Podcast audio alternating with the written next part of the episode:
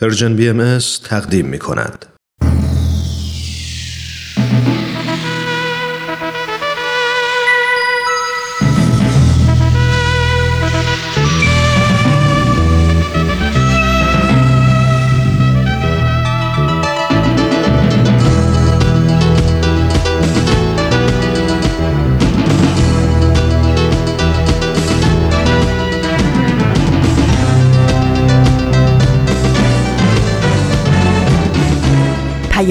دوست. برنامه ای برای تفاهم و پیوند دلها.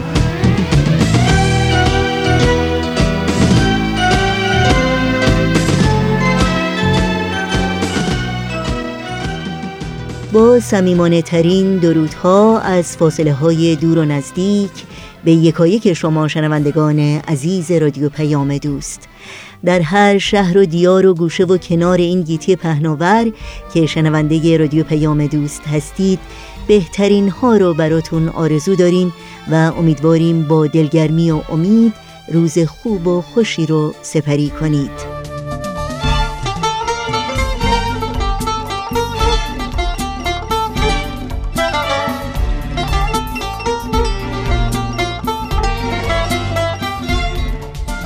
نوشین هستم و همراه با همکارانم میزبان برنامه های امروز رادیو پیام دوست.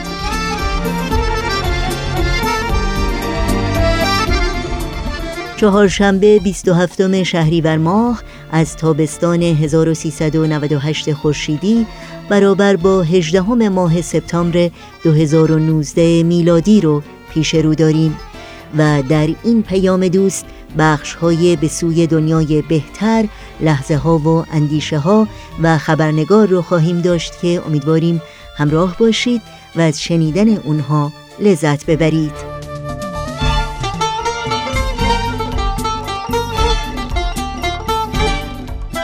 با تلفن، ایمیل و یا از طریق شبکه های اجتماعی و همینطور صفحه تارنمای سرویس رسانه فارسی باهایی با ما در تماس باشید و اگر نظر، پیشنهاد، پرسش و یا انتقادی در مورد برنامه ها دارید اونها رو مطرح کنید.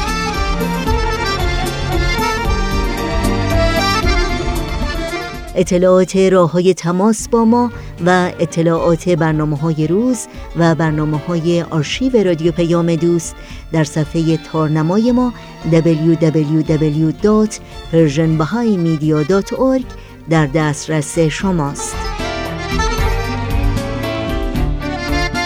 در شبکه های اجتماعی هم می‌تونید با جستجوی اسم Persian BMS برنامه های رادیو پیام دوست رو دنبال بکنید و در کانال تلگرام هم با آدرس at Persian BMS contact با ما تماس بگیرید. همیشه و مشتاقانه منتظر پیام های شما هستیم.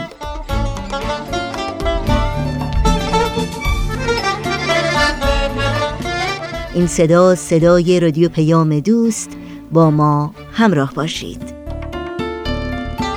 کبوتر پرنده عاشق پرواز گوشن دل در انتظار نقمه ساز. بیا که دیدنت پرغم و پررازه واسه اومدنت. پنجره ها باز باز بازه شنوندگان عزیز برنامه های امروز رادیو پیام دوست رو آغاز می کنیم با برنامه از مجموعه به سوی دنیای بهتر با هم بشنویم.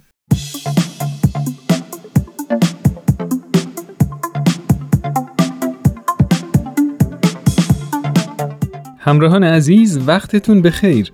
امیدوارم هر کجا که هستید خوب و خوش و سلامت باشید. سهیل مهاجری هستم. با یه قسمت دیگه از سری دوم برنامه به سوی دنیای بهتر در خدمتتون هستیم.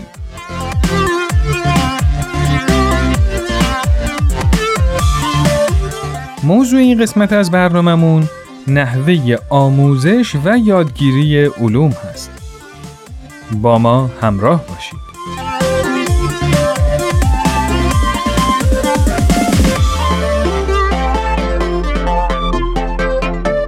وقتی به دور و برمون نگاه می‌کنیم می‌بینیم تمام امکاناتی که بشر برای خودش به وجود آورده به منظور و هدف خاصی بوده. یعنی قرار بوده مشکلی از مشکلات بشر رو حل کنه. مثل وسایل نقلیه یا تجهیزات پزشکی یا وسایل ارتباطی مثل تلفن و یا حتی دینامیت و تجهیزات مخرب دیگه. ولی تاریخ نشون داده که هر وسیله یا امکاناتی می‌تونه هدف اولیه و واقعی که براش به وجود اومده رو به دست فراموشی بسپره و یا مورد سوء استفاده قرار بگیره اگرچه نیت اصلی سازنده اون خیر بوده باشه. یکی از اون امکانات آموزش و پرورشه که هدفش ارتقاء سطح درک و فهم افراد یه جامعه بوده و البته هنوزم هست ولی به نظر می‌رسه که لازمه یه تجدید نظرهایی در مورد روش های آموزشیش اتفاق بیفته. یکی از این تجدید نظرها می‌تونه در مورد این باشه که چطوری می‌تونیم درسایی که یاد می‌گیریم و توی زندگیمون به کار ببریم. ازتون دعوت می‌کنم که نظرات شنوندگان عزیز برنامه در این مورد رو با هم بشنویم. هر علمی هم تئوری و هم به صورت عملی باید یاد گرفته بشه. یعنی اینکه ما با تمام وجود لمسش کنیم و درکش کنیم تا بتونیم از اون استفاده کنیم. همیشه سیستم آموزش و پرورش حداقل تو ایران به این صورت بود که تئوری ها ارائه داده می‌شد و بچه ها حتی اگر که اون رو نمیفهمیدن مجبور بودن که حفظش کنن و امتحان بدن. به نظر من این علوم حتما باید به عنوان عملی هم آزمایش بشن تا افراد بتونن اونها رو یاد بگیرن و ازش در زندگیشون استفاده کنن. در مورد آموزش دروسی مثل فیزیک و شیمی حجم زیادی از این دروس در سطوح متوسطه مدارس خوندن یا در دروس عمومی گنجاندنش به نظر بنده به هیچ وجه خوب نیست چرا که تئوری خونده میشه و کارایی نداره و در نتیجه برای بسیاری از افراد زدگی ایجاد می‌کنه. بلکه اینها باید مقدار زیادش به صورت تخصصی در دروسی که نیاز هست گنجانده بشه. و حالا همون مقدار کمی هم که برای عموم فیزیک شیمی لازمه که یاد بگیرن اون هم باید به صورت عملی در آزمایشگاه ها و به صورت وسایل کمک آموزشی باشه تا خوشایند و قابل درک و ماندگار باشه در ذهن. شاید بارها از خودمون پرسیده باشیم که دونستن علومی مثل فیزیک و شیمی به چه درد ما می‌خوره. می‌دونیم که این علوم رابطه بسیار نزدیک با زندگی روزمره ما داره. ما هر روز شاهد اتفاقایی هستیم دور که از زمانی که هیچ علم و تمدنی وجود نداشته این پدیده ها به وجود می اومده و نقش بسیار مهمی در زندگی بشر داشته. مثل کشف آتیش یا دیدن سراب یا رنگین کمان. علم همیشه کوششیه در جهت دانایی و فناوری تلاش برای توانا شدن ما. پس علم و فناوری در زندگی ما بسیار مفیده. علومی مثل فیزیک و شیمی و امثالشون رو نمیشه به صورت تئوری به بچه ها یاد داد. باید به صورت عملی به صورت اینکه این علوم رو بیارن تو زندگی بچه ها بچه ها لمسش کنن. بچه ها باش ارتباط داشته باشن. این تو یادگیری خیلی بهتر موثرتره. من خودم رشتم ریاضی فیزیک بود. با فیزیک و شیمی خیلی سر و کار داشتم. این درس ها درسایی هستن که خیلی باید به صورت ملموس تو زندگی ببینیم تا یاد بگیریم. وقتی که ما رو میبردن تو آزمایشگاه کارایی رو برای فیزیک و شیمی انجام می‌دادیم. همونجا ترکیب و آزمایشی که انجام می‌شد مشاهده و نتیجه و اینها رو خیلی خوب می‌دیدیم. و خیلی خوب تو ذهنمون میموندش. ولی اگر اینا رو فقط توی ورق مینوشتیم و حل می‌کردیم توی دفترمون خیلی سریع یادمون می‌رفت و فرار بود.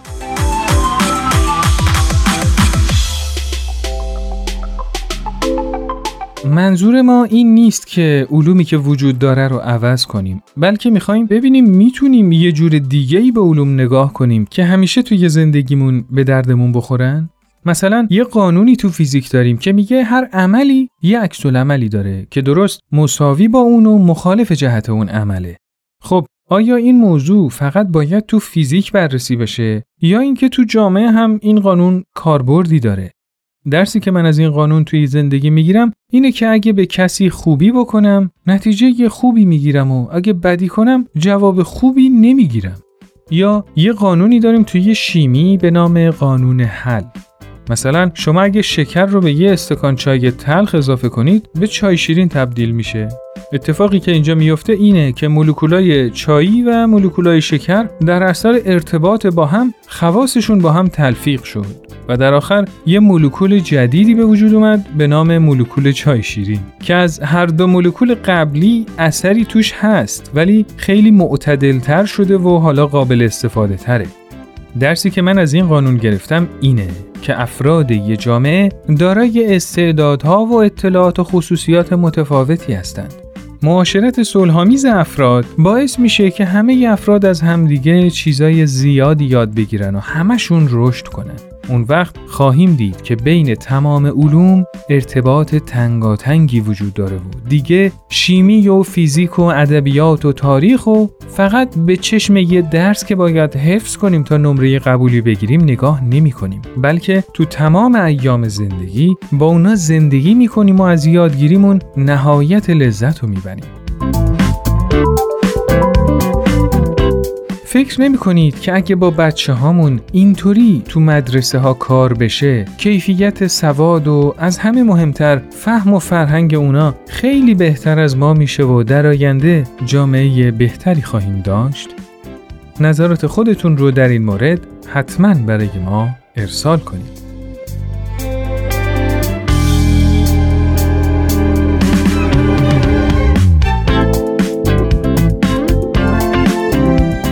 دوستان عزیز این قسمت از برنامهمون به پایان رسید.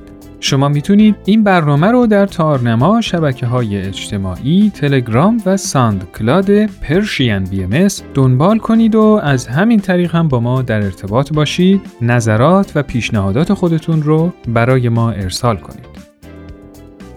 تا برنامه دیگه خدا یار و نگهدارتون.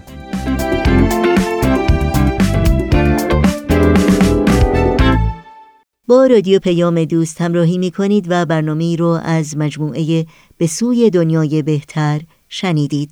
در ادامه برنامه های امروز رادیو پیام دوست شما رو به شنیدن قطعه موسیقی دعوت می کنم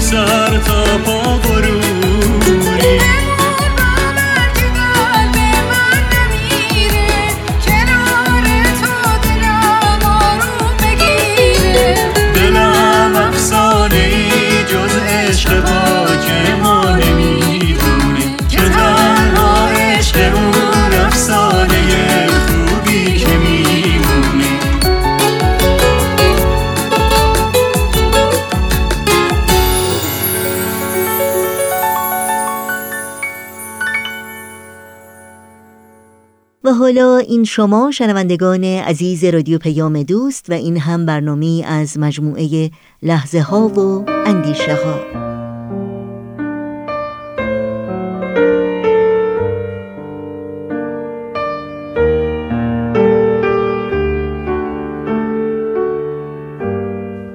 لحظه ها و اندیشه ها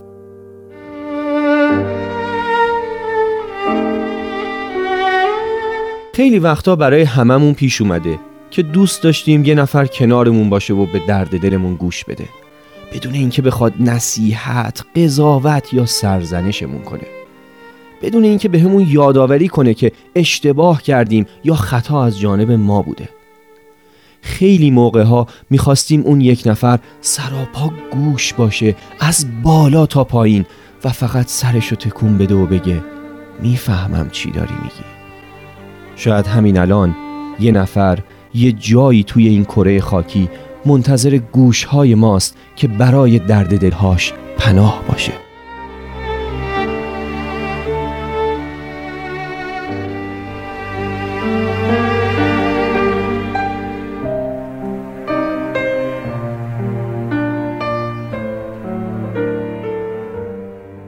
تصور کنید روزگار عمر کم کم سپری شده و ساعات سالمندی فرا رسیده.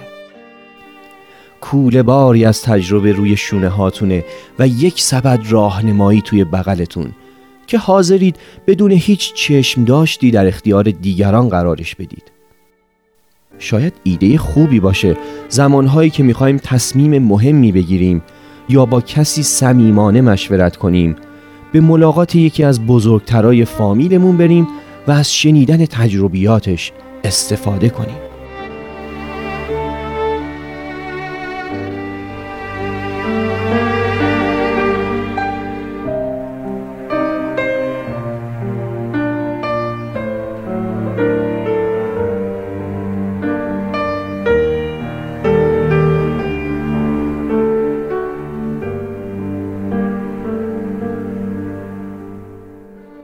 که شنیدید بخش دیگری بود از مجموعه لحظه ها و اندیشه ها شنوندگان عزیز رادیو پیام دوست هستید.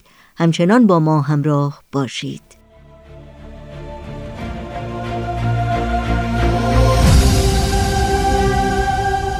چشمه خورشید. نگاهی به آثار حضرت باب.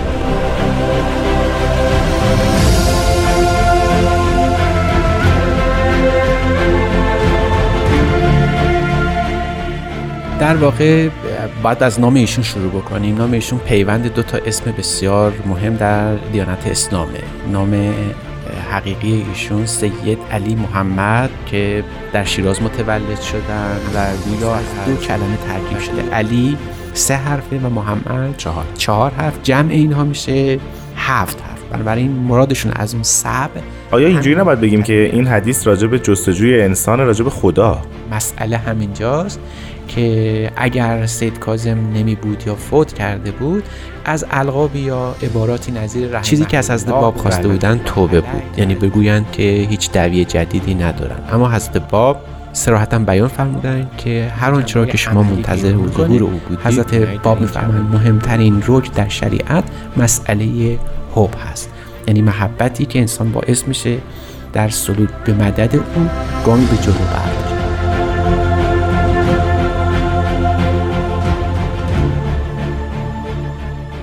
چشمه خورشید نگاهی به آثار حضرت باب. شنبه ها از رادیو پیام دوست.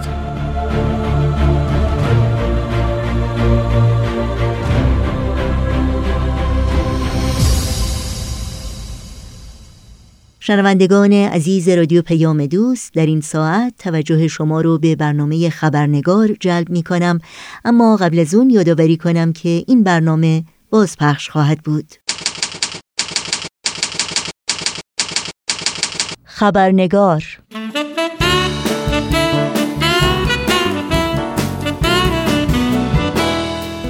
همراهان خوب رادیو پیام دوست و دوستداران برنامه خبرنگار با خوش آمد به شما. نوشین آگاهی هستم و خبرنگار این چهار شنبه رو تقدیم می کنم و از اونجایی که برنامه امروز خبرنگار بازپخش خواهد بود با پوزش بسیار از شما بخش سرخط خبرها رو در این برنامه خبرنگار نخواهیم داشت.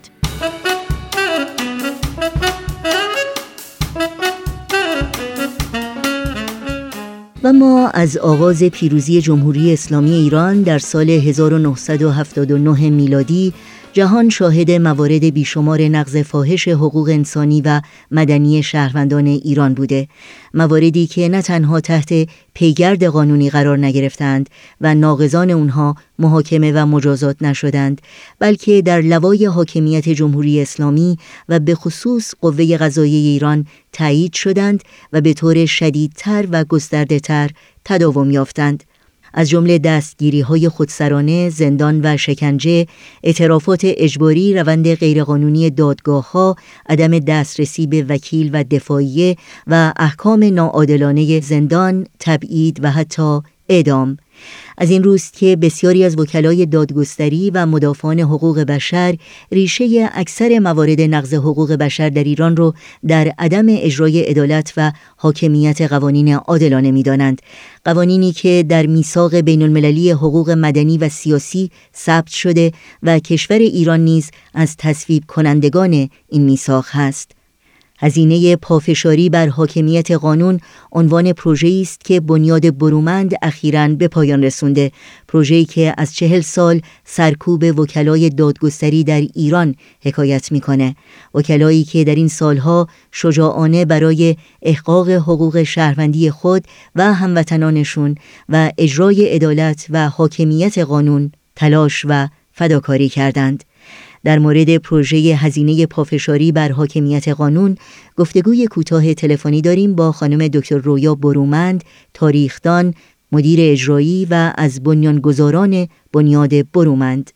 با این یادآوری که بنیاد برومند که به یاد دکتر عبدالرحمن برومند نامگذاری شده نهادی است غیر انتفاعی و غیر دولتی برای پیشبرد حقوق بشر و دموکراسی در ایران اگر آماده هستید با هم به خانم دکتر رویا برومند خوش آمد بگیم و گفتگوی امروز رو آغاز کنیم.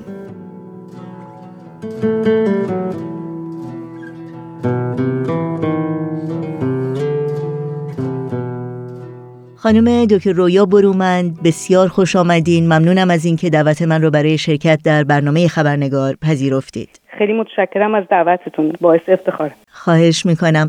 اخیرا بنیاد برومند پروژه‌ای رو به پایان رسونده با عنوان هزینه پافشاری بر اجرای عدالت.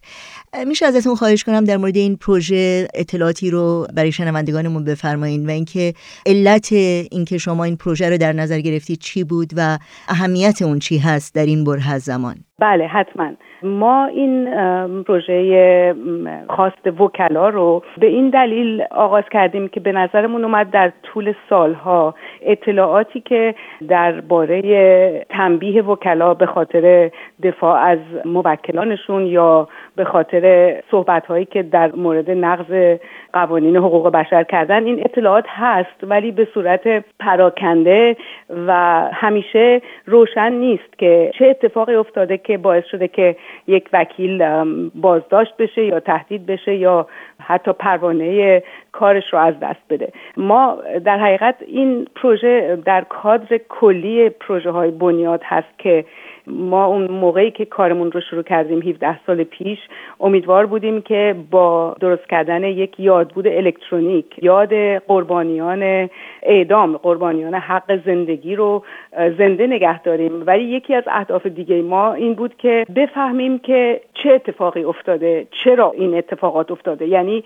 نه اینکه فقط ما بدونیم که چه بلایی سر چه کسی اومده ولی چراش رو بفهمیم و این به نظر ما خیلی مهم بود از تجربه انقلاب و از تجربه بیقانونی های بعد از انقلاب. این که ناقض حقوق بشر از قدرت بیفته دلیل نمیشه که وضعیت عدالت در کشور بهتر بشه یا اینکه افرادی که جای اونها رو می‌گیرن ناقض حقوق بشر نباشن. بنابراین باید فهمید که عدالت و حکومت قانون باید چطور باشه و چه اتفاقایی نباید بیفته. و این باعث شد که ما علاقمند بشیم به این که بیشتر نگاه کنیم به اینکه نه تنها اینکه چه اتفاقی برای این وکلا افتاده و برای اصولا افراد دیگه بلکه چرا؟ و یکی از دلایل دیگه هم که ما علاقه من شدیم به این موضوع این بود که خب وقتی که شما در سازمان ملل یا در جاهای دیگه دیپلمات های ایران رو می‌بینید که صحبت می‌کنن در مورد ایران. و در مورد قوانین ایران که زیر سوال هستن خیلی وقتا همیشه به نظر میاد که این قوانین فرهنگ ماه و مردم به ما رأی دادن و و بنابراین شما از ما چیزی رو می‌خواین که مردم ما نمی‌خوان. یعنی شما به طبق فرهنگ و اصول خودتون از ما انتظار دارید رفتار کنیم ولی مردم ما این چیزها رو نمی‌خوان. بنابراین مهم بود که ببینیم که حتی این قوانین رفراندوم قانون اساسی تمام قوانینی که مثلا سن بلوغ رو اووردن به 9 سال و 15 سال همه این چیزا چطور اتفاق افتاد؟ و خب وقتی که شما از نزدیک نگاه کنید اولین گروهی که به اصطلاح با مقامات جمهوری اسلامی روبرو شدن وکلا بودن و برای همینم جزو گروه های اولی بودن که سرکوب شدن. چون به هر حال حکومت قانون کار وکلا هست. یعنی اهمیت حکومت قانون که یعنی عدالت خودسرانه نباشه قانون روشن باشه تبعیض بین شهروندان نباشه. اینا معنای حکومت قانون هست. نه اینکه حکومت قانون بد اسمش حکومت قانون نیست. و بنابراین اولین کسایی که شروع کردن بنویسن و شاکی باشن قضات و وکلا بودن و بنابراین سرکوب شدن. و ما این پروژه رو جوری طراحی کردیم مثل یک گاه شمار که بعدا بتونیم اطلاعات دیگه هم بهش اضافه کنیم که خواننده نگاه کنه ببینه که چه مقاومتی بوده در مقابل قوانین بد و رفتارهای خودسرانه. و یه کمی تاریخ روشنتر باشه و بعدم توجه شهروندان به این باشه که باید مراقب چه رفتارهایی باشن که ممکنه با نقض حقوق چند نفر شروع بشه ولی با نقض حقوق میلیون ها نفر تموم بشه. خیلی ممنون. این هزینه ای که وکلا در ایران برای اجرای عدالت پرداختن در حقیقت چی بوده و چگونه بوده؟ خب ببینید هزینه ها خیلی زیاد بودن. یعنی شما از پرویز اوسیا که مقاله نوشت که این رفراندوم که شما گذاشتید رفراندوم نیست در حقیقت به مردم حق انتخاب نمی‌دید یا اینکه در مورد قانون اساسی خب تعداد زیادی از وکلا که نامه نوشتن مثلا حتی با قانون قصاص مخالفت کردن به علت مسلمان نبودن یا لاقل به دلیل اینکه با نوع اسلام حکومتی اسلامشون همخانی نداشت حق وکالتشون رو از دست دادن. یه تعداد زیادی از وکلای بهایی فقط به خاطر بهایی بودن پروانه وکالتشون رو از دست دادن.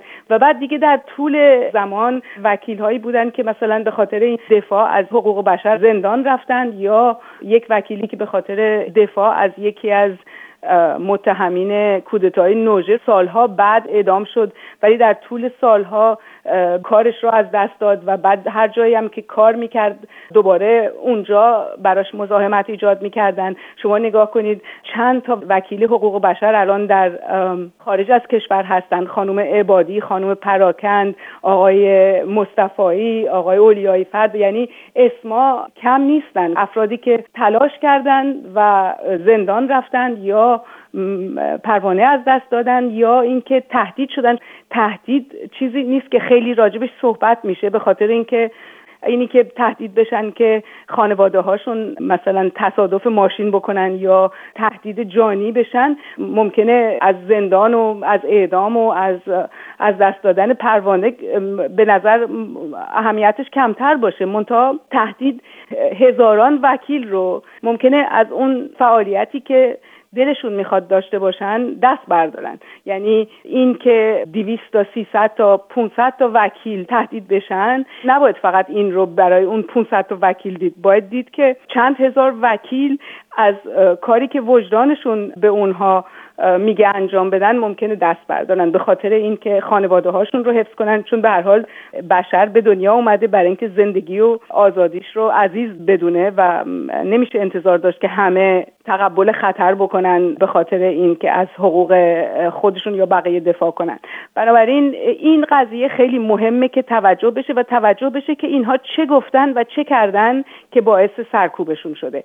که وقتی که نگاه می‌کنید می‌بینید که اینها همه حول و حوش حکومت قانونه و رفتار خودسرانه. قانونه که نقض حقوق شهروندانه و رفتار قوه قضاییه که باز نقض حقوق شهروندیه. و خب به هر حال این سیستم قضایی جمهوری اسلامی کاملا در تناقض با حکومت قانون و این اتفاق نیست. یعنی این خواسته شده هست. وقتی که قوانین به قاضی اجازه میدن که هر کاری که بخواد انجام بده کم و بیش به خاطر اینکه قاضی نماینده خدا روی زمینه یا اینکه به قوانین شرع رجوع بکنه که قوانین شرع تفسیرشون خیلی متفاوته. از یک مرجع مذهبی تا یک مرجع مذهبی از یک برهه تاریخی تا یک برهه تاریخی. یعنی که شهروندان براشون روشن نیست که تنبیه برای کارشون چه خواهد بود؟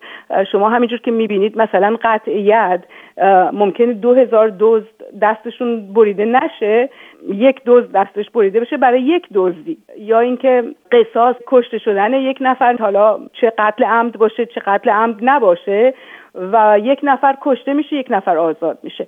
و خود دادگاه های انقلاب اصلا دادگاه های انقلاب مستاق بیقانونی هستن. برای اینکه اون اول اگر که باز نگاه کنید مثلا دادستان کل زمان دولت بازرگان میگه در هر سوراخ یک دادگاه انقلاب پیدا شده که حتی به مسائل طلاق و مسائل قرض مالی و همه این چیزا رسیدگی می‌کنه. و این خوب نیست برای آینده قوه قضاییه و قانون در ایران. و خب البته که این اتفاق نیست. برای اینکه دقیقا برای ساکت نگه داشتن شهروندان و بنابراین وکلا کاملا این رو نشون میدن با صحبتاشون و با دلایلی که سرکوب میشن این کاملا روشنه. و ما امیدواریم که این در آینده ادامه یعنی اگه این پروژه رو بتونیم ادامه بدیم به فعالین دیگه حقوق بشر فعالین حقوق زنان روزنامه نگارانی که در مورد قانون یا بیقانونی یا حقوق بشر نوشتن و تنبیه شدن و حتی دانشجوها و هر کسی که از قانون از حکومت قانون حمایت کرد یا باستاب داد به نقض حقوق بشر اینها همه در این گاه شما جا پیدا کنند. خیلی ممنون. در این چهل سال گذشته همونطور که شما هم توضیح دادین شاهد فداکاری ها و تلاش های وکلای ایران بودیم. اولی از اینکه این تلاش ها و فداکاری ها چه تغییر مثبتی رو به نظر شما از لحاظ اجرای عدالت در ایران به وجود آورده؟ و اینکه اشاره کنم اخیرا دو قاضی حکم دادگاه بدوی رو در حق یک شهروند باهایی نقض کردند و اون شهروند رو تبرئه کردند و گفتند که باور به یک آین یا آین باهایی جرم نیست. آیا شما فکر می‌کنید این در حقیقت حاصل این تلاش های مستمر وکلای حقوق بشر در ایران بوده و همینطور فعالان حقوق بشر یا اینکه نه این یک اقدام بی سابقه ولی منزوی هست از اونچه که در ایران میگذره؟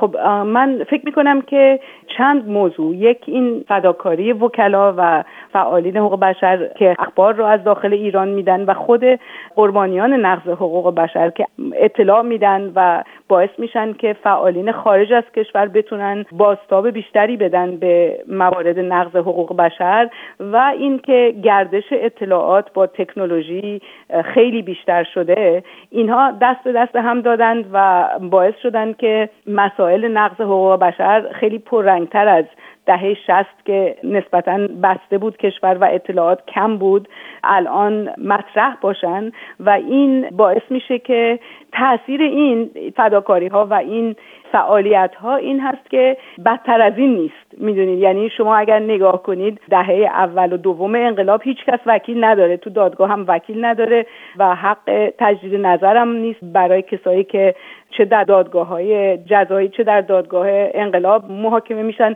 هیچ حقی نیست در حقیقت. اما الان به هر حال وکیل هست. حتی اگر که نوع اجازه که به وکلا میدن در طول بازجویی مثلا وکیل نیست.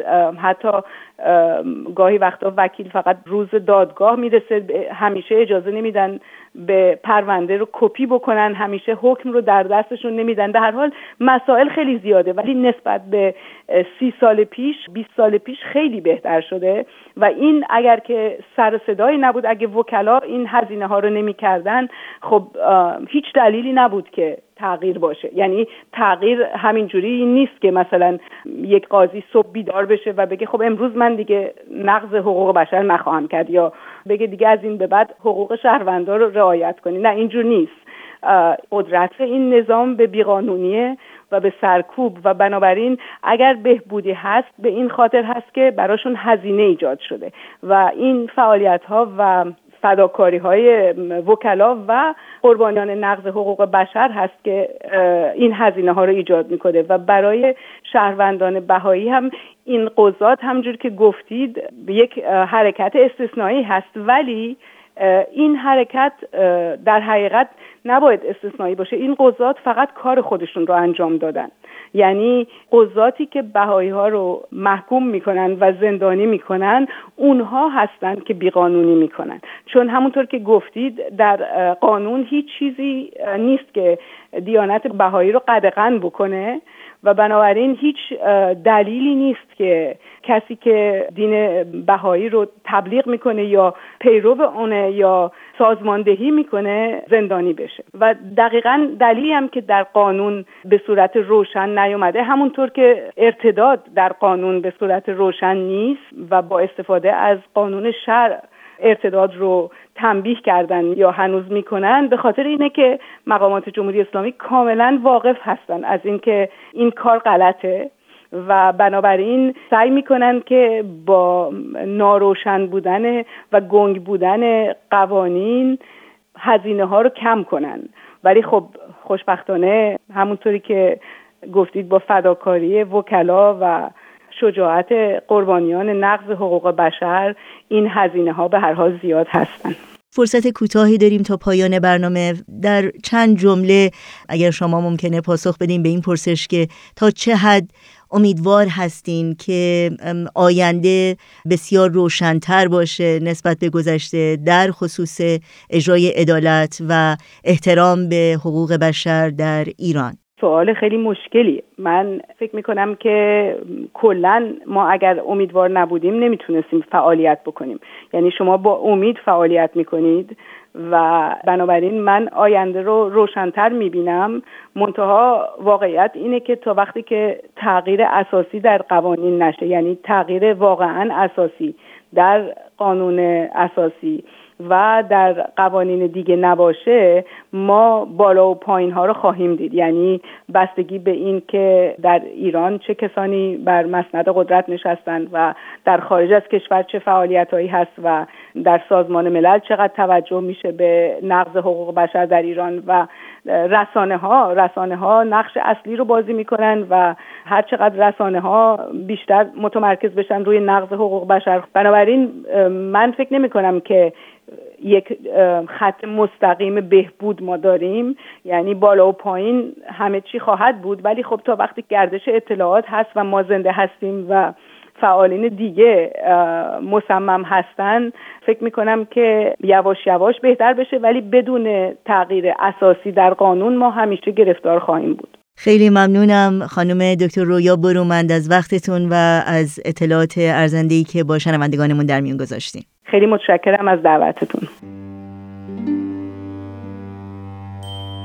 در این خاک زرخیز ایران زمین نبودند جز مردمی پاک دین.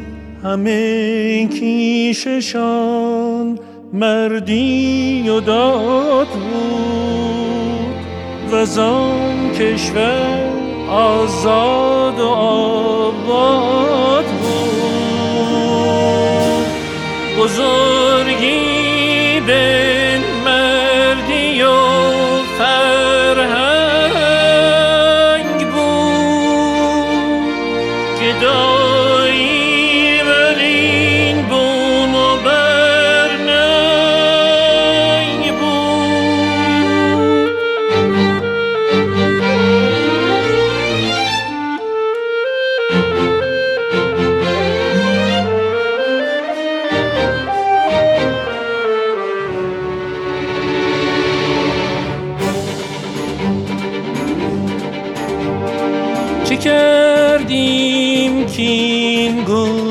گشتیم؟ خاک گرد را فکندیم زین سازگار.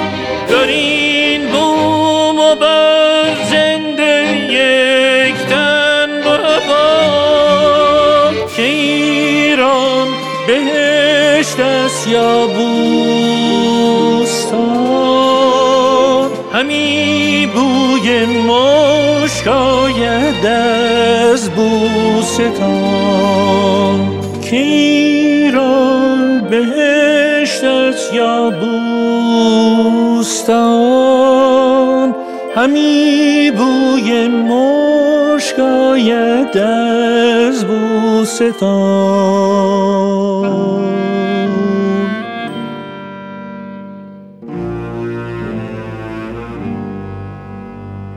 بیا تا بکوشیم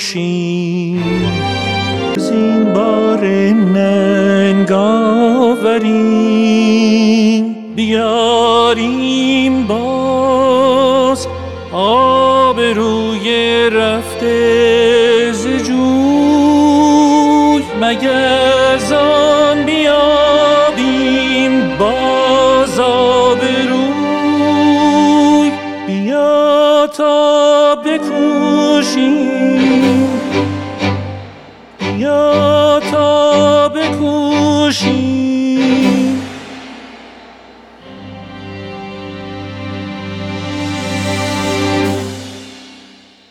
شنوندگان عزیز رادیو پیام دوست در این دقایق پایانی برنامه های امروز اطلاعات راه های تماس با ما رو یادآور میشم. آدرس ایمیل ما هست info at persianbms.org شماره تلفن ما 001 703 671 828 828 در شبکه های اجتماعی ما رو زیر اسم Persian BM جستجو بکنید و در پیام رسان تلگرام با آدرس at Persian BM contact با ما در تماس باشید.